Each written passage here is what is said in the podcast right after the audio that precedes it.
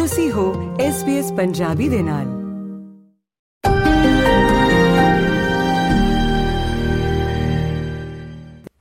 ਪਿਆਰੇ ਦੋਸਤੋ ਆਸਟ੍ਰੇਲੀਆ ਵਾਸੀ ਆਪਣੇ ਪਾਰਕਾਂ ਨੂੰ ਬੇहद ਪਿਆਰ ਕਰਦੇ ਨੇ ਅਤੇ ਉਹਨਾਂ ਨੂੰ ਵੱਖ-ਵੱਖ ਉਦੇਸ਼ਾਂ ਲਈ ਵਰਤਦੇ ਨੇ ਇਹ ਹਰੀਆਂ ਥਾਵਾਂ ਨੂੰ ਲੋਕ ਆਪਣੇ ਪਾਲਤੂ ਜਾਨਵਰਾਂ ਨੂੰ ਸੈਰ ਕਰਵਾਉਣ, ਆਰਾਮ ਕਰਨ, ਕਸਰਤ ਕਰਨ, ਦੋਸਤਾਂ ਨਾਲ ਸਮਾਜਿਕ ਇਕੱਠ ਕਰਨ, ਪਿਕਨਿਕ ਬਾਰਬੀਕਿਊ ਸਮਾਗਮਾਂ ਦੀ ਮੇਜ਼ਬਾਨੀ ਕਰਨ ਅਤੇ ਹੋਰ ਬਹੁਤ ਕੁਝ ਕਰਨ ਲਈ ਵਰਤਦੇ ਨੇ ਭਾਵੇਂ ਤੁਸੀਂ ਰੋਜ਼ਾਨਾ ਪਾਰਕ ਜਾਂਦੇ ਹੋ ਜਾਂ ਆਪਣੇ ਖੇਤਰ ਦੇ ਪਾਰਕਾਂ ਦੀ ਪੜਚੋਲ ਕਰਨ ਦੀ ਕੋਸ਼ਿਸ਼ ਕਰ ਰਹੇ ਹੋ ਕੁਝ ਆਮ ਨਿਯਮਾਂ ਨੂੰ ਜਾਣਨਾ ਅਤੇ ਕੁਝ ਸੌਖੇ ਸ਼ਿਸ਼ਟਾਚਾਰ ਸੁਝਾਅ ਤੁਹਾਨੂੰ ਤੁਹਾਡੇ ਸਥਾਨਕ ਪਾਰਕ ਦੀ ਸਭ ਤੋਂ ਵਧੀਆ ਵਰਤੋਂ ਕਰਨ ਅਤੇ ਸਾਰਿਆਂ ਦੇ ਆਨੰਦ ਨੂੰ ਯਕੀਨੀ ਬਣਾਉਣ ਵਿੱਚ ਮਦਦ ਕਰ ਸਕਦੇ ਨੇ ਪਾਰਸ ਨਾਗਪਾਲ ਦੀ ਜ਼ੁਬਾਨੀ ਇਸ ਮੁਤਲਕ ਪੇਸ਼ ਹੈ ਇਹ ਖਾਸ report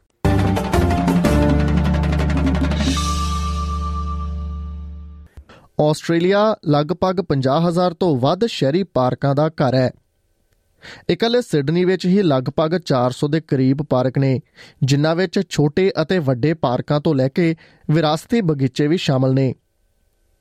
Joel Johnson Sydney council ਦੇ ਸਿਟੀ ਵਿੱਚ ਹਰਿਆਲੀ ਅਤੇ ਮਨੋਰੰਜਨ ਲਈ ਮੈਨੇਜਰ ਹੈ ਉਹ ਕਹਿੰਦਾ ਹੈ ਜਦੋਂ ਕਿ ਕੁਝ ਮਾਮਲਿਆਂ ਵਿੱਚ ਜਨਤਕ ਪਾਰਕਾਂ ਦੀ ਜ਼ਿੰਮੇਵਾਰੀ ਰਾਜ ਸਰਕਾਰ ਟਰਸਟਾਂ ਜਾਂ ਹੋਰ ਸੰਸਥਾਵਾਂ ਨਾਲ ਸਾਂਝੀ ਕੀਤੀ ਜਾਂਦੀ ਹੈ ਸ਼ਹਿਰੀ ਪਾਰਕਾਂ ਦਾ ਪ੍ਰਬੰਧਨ ਆਮ ਤੌਰ ਤੇ ਉਸ ਨਗਰ ਕੌਂਸਲ ਦੀ ਜ਼ਿੰਮੇਵਾਰੀ ਦੇ ਅਧੀਨ ਆਉਂਦਾ ਹੈ ਜਿਸ ਵਿੱਚ ਉਹ ਸਥਿਤ ਹੁੰਦੇ ਨੇ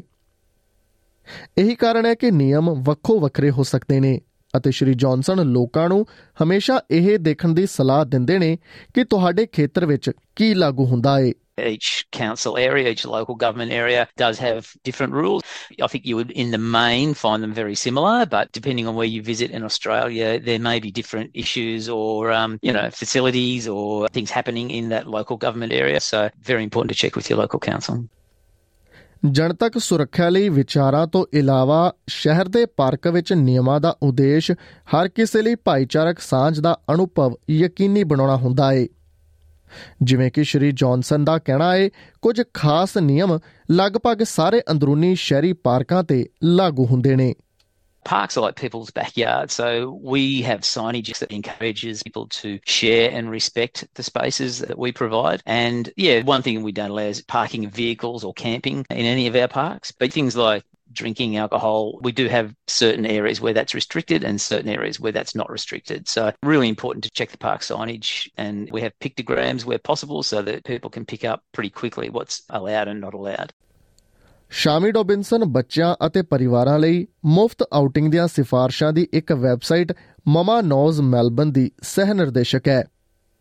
ਉਸ ਨੇ ਆਪਣੇ ਸ਼ਹਿਰ ਦੇ ਜ਼ਿਆਦਾਤਰ ਪਾਰਕਾਂ ਦਾ ਦੌਰਾ ਕੀਤਾ ਹੈ ਉਹ ਕਹਿੰਦੀ ਹੈ ਕਿ ਪਾਰਕਾਂ ਵਿੱਚ ਮਾਪਿਆਂ ਅਤੇ ਬੱਚਿਆਂ ਦੀਆਂ ਗਤੀਵਿਧੀਆਂ ਸੀਮਤ ਕਰਨ ਦੇ ਕੋਈ ਬਹੁਤੇ ਨਿਯਮ ਨਹੀਂ ਹੁੰਦੇ ਹਾਲਾਂਕਿ ਜਦੋਂ ਵੱਡੇ ਪਾਰਕਾਂ ਦੀ ਗੱਲ ਆਉਂਦੀ ਹੈ ਤਾਂ ਨਿਯਮਾਂ ਦਾ ਇੱਕ ਬਿਲਕੁਲ ਵੱਖਰਾ ਸਮੂਹ ਲਾਗੂ ਹੁੰਦਾ ਹੈ places like botanical gardens where you can't kick a football and there might be some you know regulations about ball sports or large parties of people gathering in some botanical gardens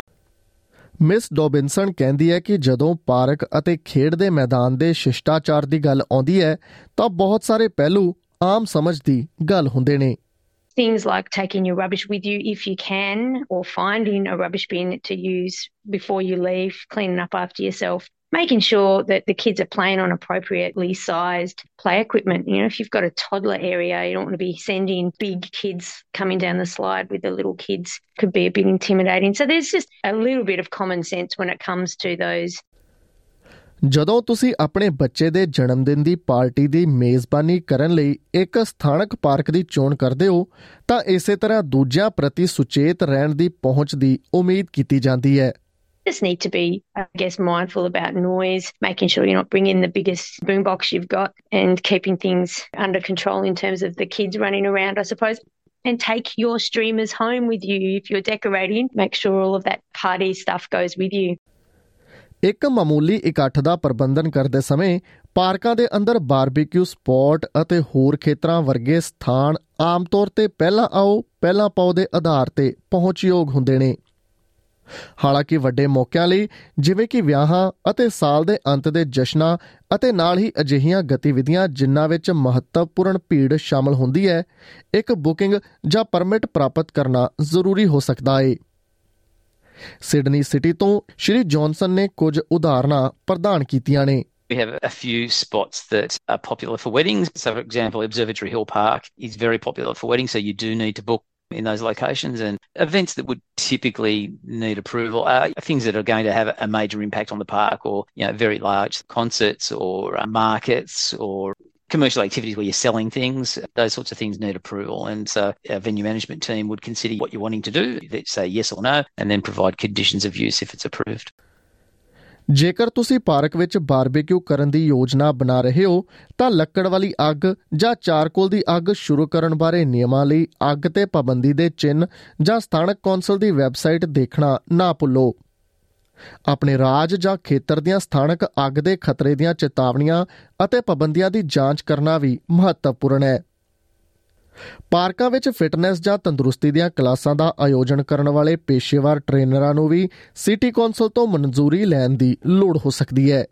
ਅਤੇ ਕੁਝ ਮਾਮਲਿਆਂ ਵਿੱਚ fees ਵੀ ਅਦਾ ਕਰਨੀ ਪੈਂਦੀ ਹੈ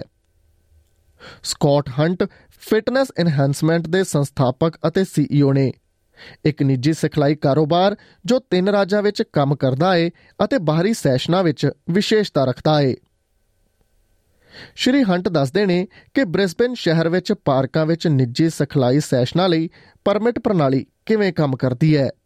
If you're training less than 10 people at once, say typical one on one, two on one personal training, you need a permit, but it's free. And then if you have a group of more than 10 people, such as a boot camp, then you do need to pay for a permit. And that's about $1,200 per year. Obviously have a bigger impact on the environment and the community if you've got groups of 10 or 20 people. ਪਾਰਕਾਂ ਦੇ ਅੰਦਰ ਵਪਾਰਕ ਗਤੀਵਿਧੀਆਂ ਨੂੰ council ਦੁਆਰਾ ਨਿਯਮਿਤ ਕਰਨ ਦਾ ਮੂਲ ਕਾਰਨ ਜਨਤਕ ਸਿਹਤ ਅਤੇ ਸੁਰੱਖਿਆ ਦੇ ਮਿਆਰਾਂ ਨੂੰ ਬਰਕਰਾਰ ਰੱਖਣਾ ਹੈ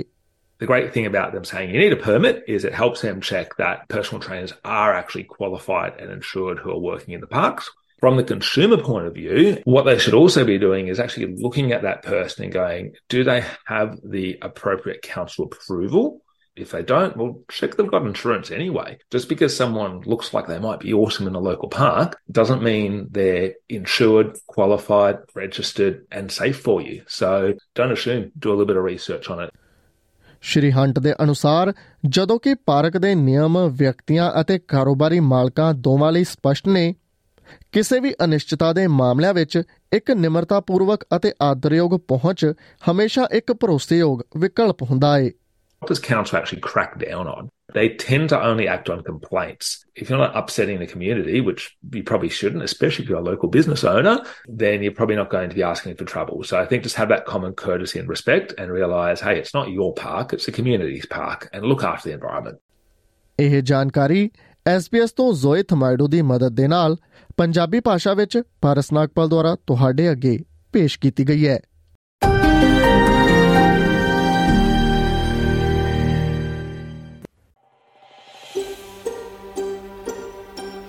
ਕੀ ਤੁਸੀਂ ਇਸ ਤਰ੍ਹਾਂ ਦੀਆਂ ਹੋਰ ਪੇਸ਼ਕਾਰੀਆਂ ਸੁਣਨਾ ਪਸੰਦ ਕਰੋਗੇ